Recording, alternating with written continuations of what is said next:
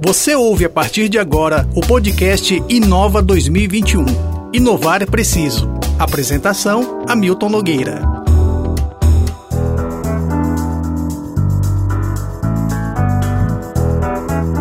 Sejam bem-vindos todos que nos acompanham aqui no, em mais uma edição do podcast do Inova, evento de tecnologia e inovação do Jornal Povo. É, e hoje a gente tem o prazer aqui de receber conosco nessa edição Joel Peixoto, a gente vai falar sobre os desafios do e-social para o setor público.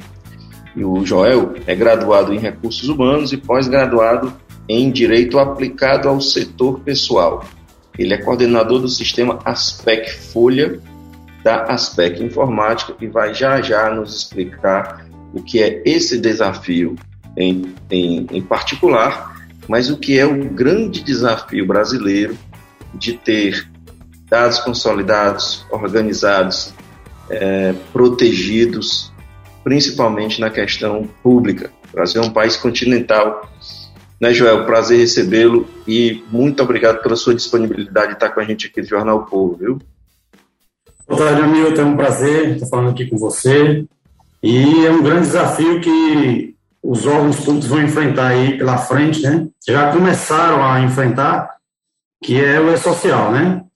Começou lá em 2014 a ser debatido um pouco que seria o E-Social e finalmente depois de muitos adiamentos, né, é, veio agora realmente a funcionar de vez, né? Então, os órgãos públicos, qual é o nosso foco principal, é, estão vivenciando essa nova era das informações. Isso está trazendo muitas dúvidas né, em relação ao que é o E-Social, como é que eles irão enviar essas informações, que informações terão que ser enviadas, né? O E-Social ele facilitou um pouco porque ele fez um faseamento, né? Então, nós temos algumas fases do E-Social, o qual nós já passamos pela primeira fase, que iniciou agora no dia 21 de julho, né, finalizando agora dia 21 de novembro. Então, a primeira fase, é, nós já passamos por ela, mas tem muitos, é, muitos é, órgãos públicos que ainda não se adequaram nem à primeira fase. Então, Essa primeira fase, Joel, me desculpa só para a gente poder ser é, didático para quem ainda não tem muito conhecimento a esse respeito. A primeira fase, ela consiste em quê? Pronto, fala um pouco aqui da primeira fase, né? A primeira fase do social, nós iremos informar é, que iniciou, na verdade, iniciou dia 20, 21 de julho de 2021, tá? E nós iremos informar alguns eventos. Eu vou explicar um pouco quais são esses eventos, tá? O primeiro deles é o evento S1000, né? Que é a informação do empregador, contribuinte ou órgão público. O que é que vai nesse evento S1000? Vai o CNPJ do seu município, vai o CNPJ do ente federativo, no caso, eu tenho uma Câmara Municipal, e a Câmara Municipal, o ente federativo dela é a Prefeitura. Então, no evento S1000, eu tenho que informar o CNPJ do ente federativo. Tá? Eu também informo no S1000 a classificação tributária, que para os órgãos públicos ela é o código 85. Tá? Também nós temos que informar no evento S1000 se o meu município tem desoneração de folha. Para a nossa classe de, de órgãos públicos, ela não se encaixa, mas eu tenho que mandar essa informação para o E-Social como não, né? Que não é desoneração de folha de pagamento. Então, esse é o primeiro evento que tem que ser enviado, o S1000.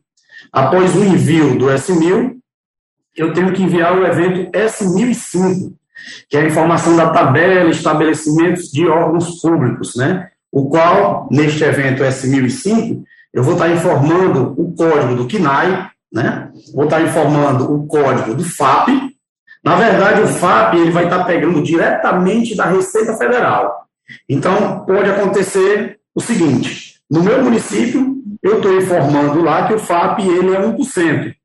Mas se na Receita Federal o meu fato for 0,5, ele vai pegar a informação da Receita Federal e não do sistema de folha de pagamento.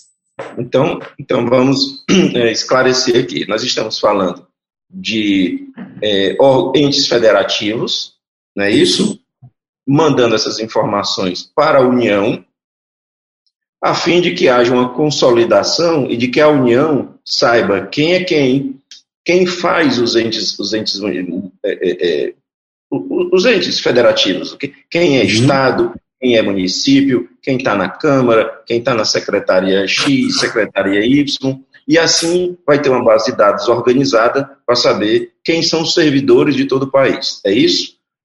Hamilton. O E-Social, ele veio para juntar em informações que antes eram separadas, como GFIP, a RAIS, a DIF, a folha de pagamento, certo? Então, o E-Social, ele não é nenhuma nova obrigação. Ele só Mas é uma organização do que já havia. Sim, ela, ela só fez uma unificação de uma base de dados. Eu costumo dizer que o E-Social ele é um container e aí Sim. o INSS vai lá, pega as informações que ele quer, a Receita Federal vai lá e pega as informações que ele quer. Né? E os órgãos que participam do, do E-Social vão lá e buscam essa informação. Né? Posso dar como exemplo. Hoje, como é que funciona ainda hoje? Né? Hoje o município ele tem que gerar sua CFIP, né? sua RAIS, sua DIF, e aí, no caso de uma fiscalização, esses órgãos têm que mandar um agente até o município para fazer a fiscalização. Como é social, isso não vai mais existir. Ele não vai estar precisando mandar um agente até o município X para colher informações, verificar se as notas foram pagas, se a CFIP foi enviada corretamente, se a guia da Previdência Social foi paga. Nós estamos falando de todo e qualquer trabalhador brasileiro, nós estamos falando de servidores, nós estamos falando de que público? Todo, qualquer trabalhador brasileiro.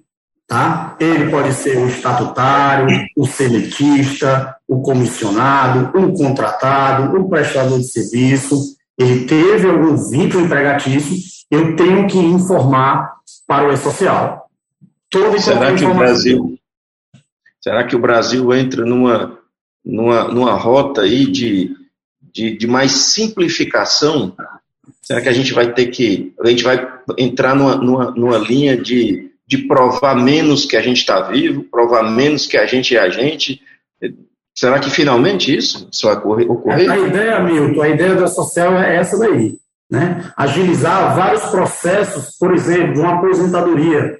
Hoje, para um servidor público se aposentar, você leva em meses para que colha todas aquelas informações, que você entregue toda a documentação necessária, né? E isso, como é social, vai melhorar 100%, porque você vai ter informações reais lá, né? Então, eu não vou, com é social, conseguir omitir qualquer informação, porque uhum. tudo vai estar ligado ao E-Social. Então, o servidor chegou no momento da aposentadoria dele lá, ele vai fazer a solicitação como nós vamos ter esse grande banco de dados, que é o E-Social, as informações vão estar contidas toda lá. Então, isso vai agilizar em todos os procedimentos.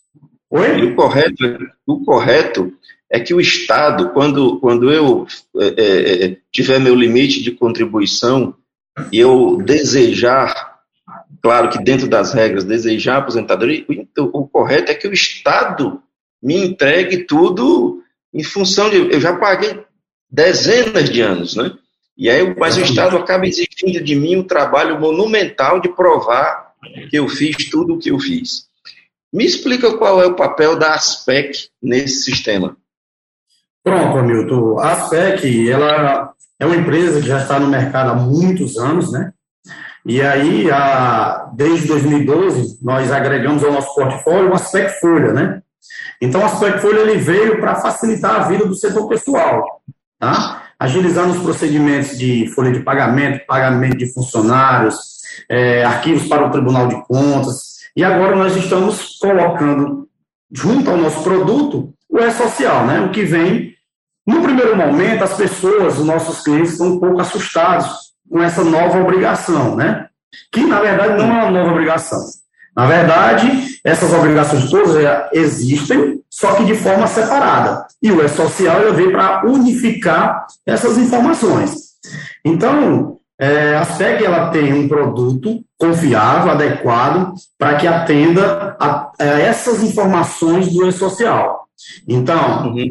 aquela, aquela pessoa que adquire, né, contrata a SPEC para usar o sistema Aspect Folha, ela vai estar tranquilamente para poder enviar os eventos nas suas fases, né? Como eu disse para você, Hamilton, nós estamos na, terminamos a primeira fase, estamos no início da segunda fase, que começou agora dia 22 do 11 e finaliza dia 21 de abril de 2022.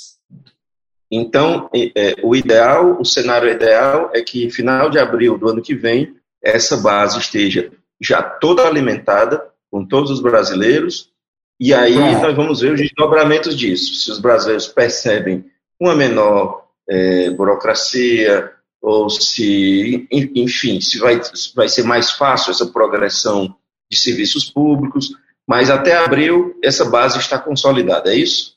Na verdade, Hamilton, até abril nós temos que enviar as informações da segunda fase. Na segunda certo. fase é onde eu vou estar enviando as informações das admissões dos servidores, desligamentos, afastamentos, todo esse leque de eventos. A sua pergunta em relação a se as pessoas já vão se sentir impactadas com a social, eu acredito que o impacto ele vai acontecer mais para o final do ano de 2022. Por quê? Porque a partir de abril de 2022, nós estaremos enviando a terceira fase. A terceira fase é onde vai as informações da folha de pagamento. Quanto é que aquele uhum. servidor está recebendo, quanto é o salário base dele, se ele tem gratificação, qual é o desconto para o INSS, para o imposto de renda. Então, e além da terceira fase, nós ainda temos a quarta fase, que aí já é a questão da saúde e segurança do trabalho. Então, são quatro fases, tá? Nós estamos no meio da segunda, e referente à sua pergunta, as pessoas realmente vão começar a ver a mudança mais para o final do ano de 2022. Você entende isso como um movimento de transparência, como um movimento de desburocratização, ou como, como um movimento de assertividade, do Brasil conhecer melhor o Brasil? O que você como é que você classifica isso? É um misto de tudo isso que você pontuou. Eu vejo que é uma transparência, até por questão de experiência, e eu já tenho visto em alguns municípios, alguns gestores é, não fazer a sua contribuição completa. Vou dar um exemplo aqui. É, a CEPIP, né, que ela tem que ser enviada mensalmente. Tem muitos gestores, questão financeira, às vezes acaba contratando demais e acaba não tendo condição de pagar todas as suas obrigações, né? Então eles uhum. acabam, tipo, não informando o que deveria para a Receita Federal, né, para a Caixa Econômica. Como é social, isso acabou. Porque ele vai ter que mostrar o quanto gastou e o quanto pagou. Então, isso é uma questão também de transparência. Eu lembro que uma vez um, um, um, eu não lembro se ele era superintendente, mas uma pessoa da Receita Federal me disse que, que Hamilton, até, até 2018 vai acabar com esse negócio de, de, de imposto de renda. Você vai viver sua vida normal e, e, e a receita que vai dizer para você o que, que você tem, o que, que você não tem, quando tem que ter a pagar, restituir e tal e tal. Você, você vê esse, no horizonte alguma, alguma essa realidade acontecer? Essa, essa questão de, de acabar o, a contribuição do imposto, eu não vejo isso acontecer em breve, não vejo, não tenho visão para isso. Eu, perdão, eu não falo dos valores, mas na, na obrigação de declarar, tá? Isso. Mas o E-Social, ele veio exatamente para isso. Você, você que é gestor de um município, você não vai mais estar declarando, você não vai estar mais emitindo aquela guia para fazer o pagamento. Tudo isso já vai vir diretamente do E-Social. O E-Social ele vai disponibilizar uma guia, uma DAF, né? E aí o município Sim. vai ter que pagar por aquilo, né? Que hoje eles omitem muitas informações. Ah, eu deveria pagar uma guia da GPS, a guia da Previdência Social, né? Que todo mês eu tenho que pagar, no valor de um milhão. Sim. Vou dar um exemplo. Os municípios, questão financeira, pagam 500 mil. Informa a GFIP, 500 mil. Isso acontece hoje. Como é social, isso não vai mais acontecer. Se eu informei lá que a minha folha de pagamento está dando um milhão, eu vou ter que pagar um imposto referente àquele um milhão. Não vou mais ter como burlar isso.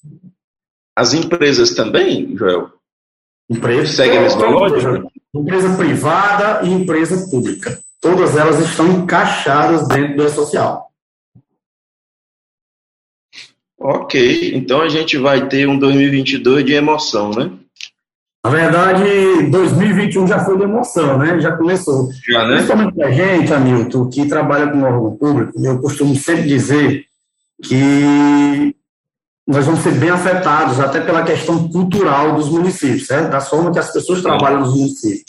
Vou te dar aqui um exemplo, né? já agora para a segunda fase, falando até um pouco da segunda fase, onde nós iremos enviar as informações das admissões, né? demissões, afastamentos.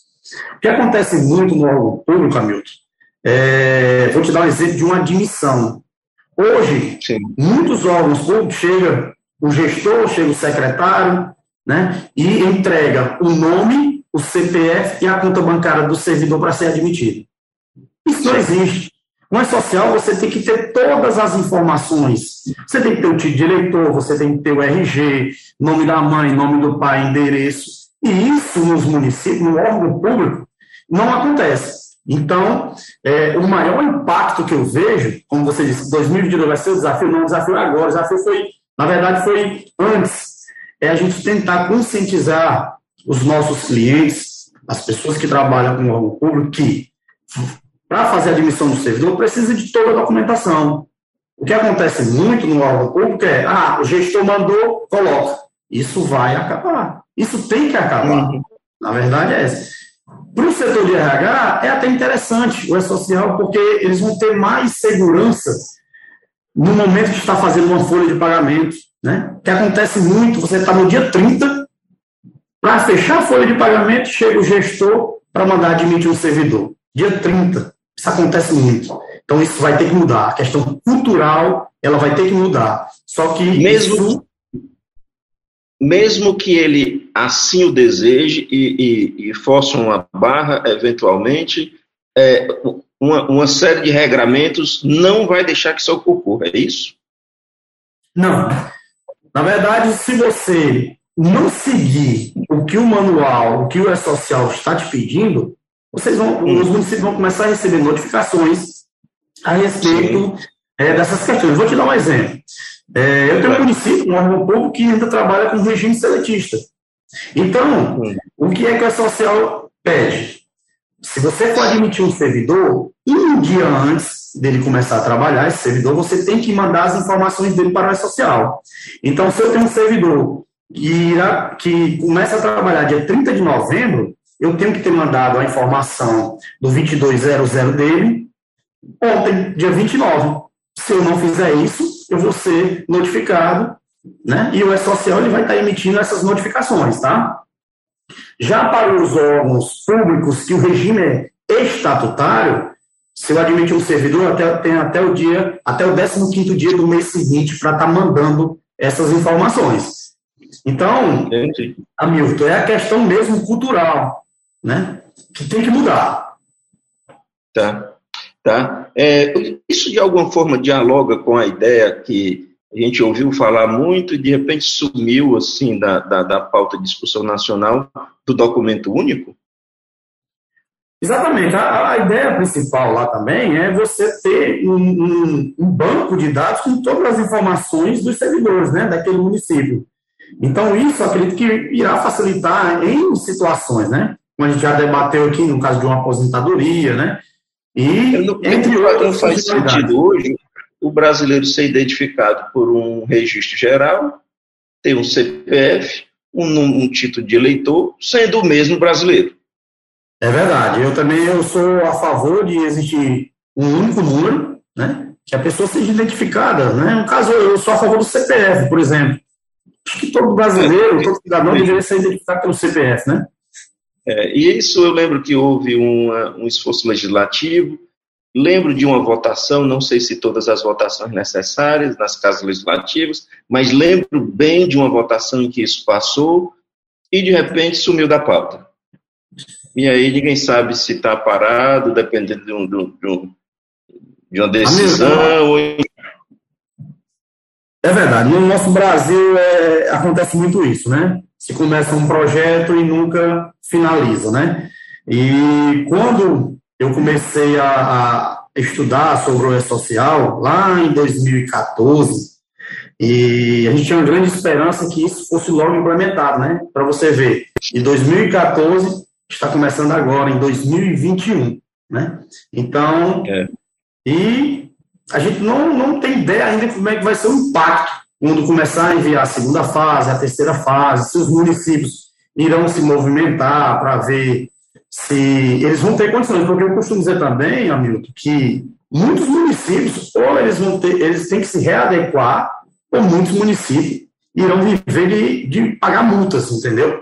Pagar multas. Em situações. Não, mas se funcionar direitinho a multa, eles se adequam. Não tenho a menor dúvida disso. É. Basta ir lá mexer no bolso. O que acontece é que. Opa, diga lá.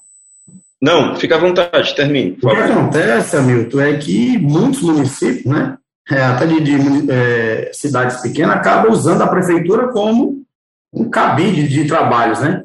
Sim, sim. Então, assim, ou eles realmente é, é, organizam a folha de pagamento, ou então eles vão, vão estar totalmente descontrolados e fora da realidade da social. Joel, na, na, no estágio em que está, ainda pode parar? Ainda pode retroceder? Ou no estágio que está, não tem mais jeito e vai ser implantado? Amigo, muito boa sua pergunta, tá? O que, é que acontece? É, hoje nós não temos uma segurança real que o E-Social vai continuar até o final. Até porque todo dia nós temos novas orientações no site do E-Social. Eu tenho a minha equipe de programação que todo dia tem que baixar o manual, porque há mudanças quase todo dia. Tá? Nós temos uma versão, que é a versão 2.5, que a minha equipe de programação trabalhou toda em cima dessa versão, desse manual, e pouco tempo depois saiu a versão 1.0, mudando em situações. Que as mudanças foram até boas, né? que ela simplificou a, o envio das informações. Mas eu não tenho uma segurança, eu não vejo uma segurança de, ó, agora vai valer vai até o final. Eu espero que sim, porque você cria toda uma estrutura, né? todo um pensamento, todo um, um cronograma de trabalho, como aconteceu várias vezes, ter cronograma de trabalho e de uma hora para outra, não, vai ser adiado é social. Né? Posso até dar um exemplo, eu estava em Belém do Pará, dando uma palestra lá, e falando lá, palestrando, um dos participantes me disse, ó, oh, acabou de ser adiado a social. Então isso acaba, né, deixando a gente desanimado, mas eu espero, eu espero que dessa vez siga até o final. É, eu, eu percebo, assim, o Brasil muda e tem mudado muito, a cada década as mudanças são muito, muito gritantes, né? O próprio setor de recursos humanos mudou consideravelmente, né? É, as, as, as, terminologias, a forma de encarar recurso humano, os recursos humanos, tudo tem se transformado muito e eu acho que eu entendo que aí haja uma pressão muito grande por uma modernização, porque não dá para a gente viver um país num século e outro, ou melhor, um estado num século e outro estado em outro século, né? Isso, então eu acredito que haja uma pressão para isso. Com certeza, viu, Milton? A, a questão do social também ajuda um pouco a nossa, nossa classe, né? Pessoas que trabalham com folha de pagamento. Vou te dizer por experiência própria que quando nós vamos implementar o sistema em determinados municípios, é, por questão de confiança, de segurança, os gestores acabam colocando pessoas que não têm capacidade de estar trabalhando com a folha de pagamento, às vezes não tem nem conhecimento, não sabe nem o que é o cálculo do INSS, o cálculo do imposto de renda, né? E uma das vantagens do social é porque essas pessoas né, têm, que estar, que estar mais capacitadas e têm que ser mais valorizadas. Essas pessoas que trabalham com folha de pagamentos, elas têm que ser mais valorizadas, porque a cada dia que passa, são mais obrigações, mais estudos, né? Então, isso também veio para enriquecer as pessoas que trabalham com RH.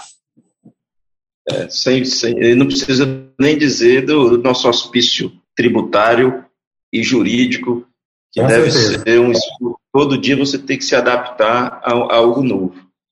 É, olhando, vendo o que teve de mudança, né? Todo dia eu tenho que é, abrir a, a, o site do E-Social e verificar o que é que houve de mudança, o que é que houve de alteração, e sempre estar tá ligado.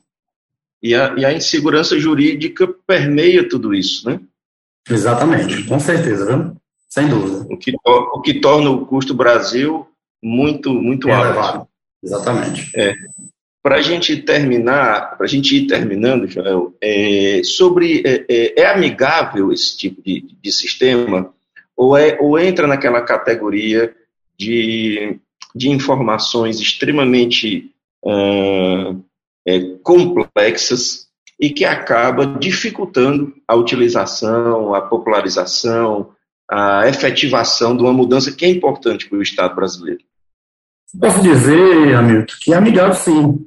Agora, tudo que é novo, ele causa um certo medo, né? um certo pavor. Né? Já nós vivenciamos isso na, na era da GFIP, quando veio, né? E é mais uma obrigação que chega, mas que ela é amigável por quê? Porque você vai ter um RH mais organizado. Esse primeiro impacto, esse primeiro momento, realmente assusta, né? É, eu, eu, particularmente, ligo para alguns clientes nossos aqui da SPEC, converso bastante com eles, eles estão um pouco assustados em relação a isso.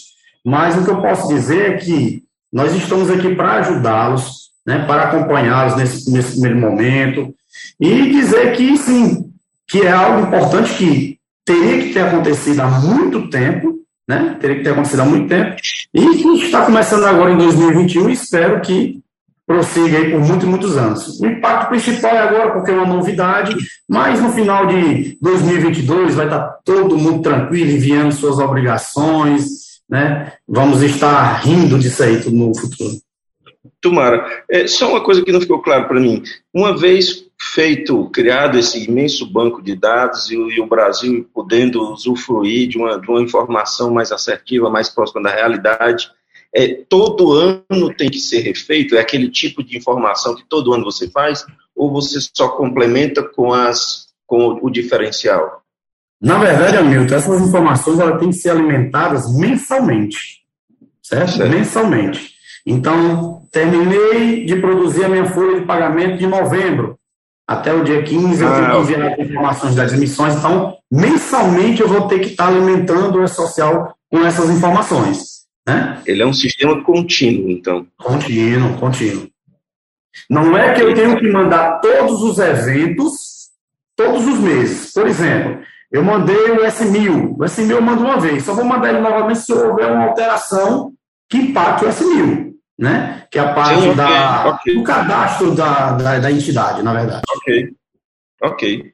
Joel, eu, eu queria te dar um tempo livre aí para você abordar alguma coisa que você acha importante mas que eu, por algum motivo, não, não, não provoquei. Fique à vontade. Milton, é, tem, tem um ponto bastante importante, que é a qualificação cadastral, certo?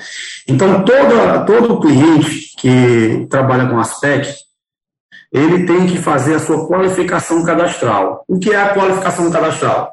Qualificação cadastral é, é uma informação que nós vamos enviar para a Receita Federal, que ele vai fazer um confronto entre nome, CPF e data de nascimento. Então, essas informações, para que eu envie os eventos da segunda fase, que começou agora dia 22 do 11, para que eu envie essas informações, eu preciso que a qualificação cadastral esteja correta. Tá? Por que é que eu quero fazer uma observação em relação à qualificação cadastral? Eu acredito que seja um dos principais gargalos do E-Social. Por quê? Porque quando houver uma pendência de qualificação cadastral, quem terá que resolver é o servidor e não a prefeitura. Então, imagine, meu amigo Milton, você pegar um servidor da zona rural de um determinado município que não tem uma receita federal para resolver uma pendência. Então, isso vai dar um trabalho enorme, vai ser gigantesco esse trabalho. Então, é. É, é, eu quero pontuar aqui para as pessoas que estão me ouvindo que faça imediatamente a qualificação cadastral. Isso será um grande gargalo. A gente teve o prazer de receber aqui no podcast do Inova Joel Peixoto. Joel é graduado em Recursos Humanos e pós-graduado em Direito aplicado ao setor pessoal. Ele é coordenador do sistema Aspec Folha da Aspec Informática. Joel, muito obrigado por você, por você disponibilizar seu tempo, foi um imenso prazer e eu aprendi muito, viu? Obrigado, amigo. Foi um prazer. Grande abraço e até a próxima a todos. Logo. Você ouviu o podcast Inova 2021. Inovar é preciso, com Hamilton Nogueira. Apoio Aspec Informática, Odesk, Wirelink e Via. Prefeitura de Fortaleza, transformando desafios em novas conquistas. E Instituto Atlântico. Patrocínio Mobius Labs Soluções e Urbis. Realização O Povo.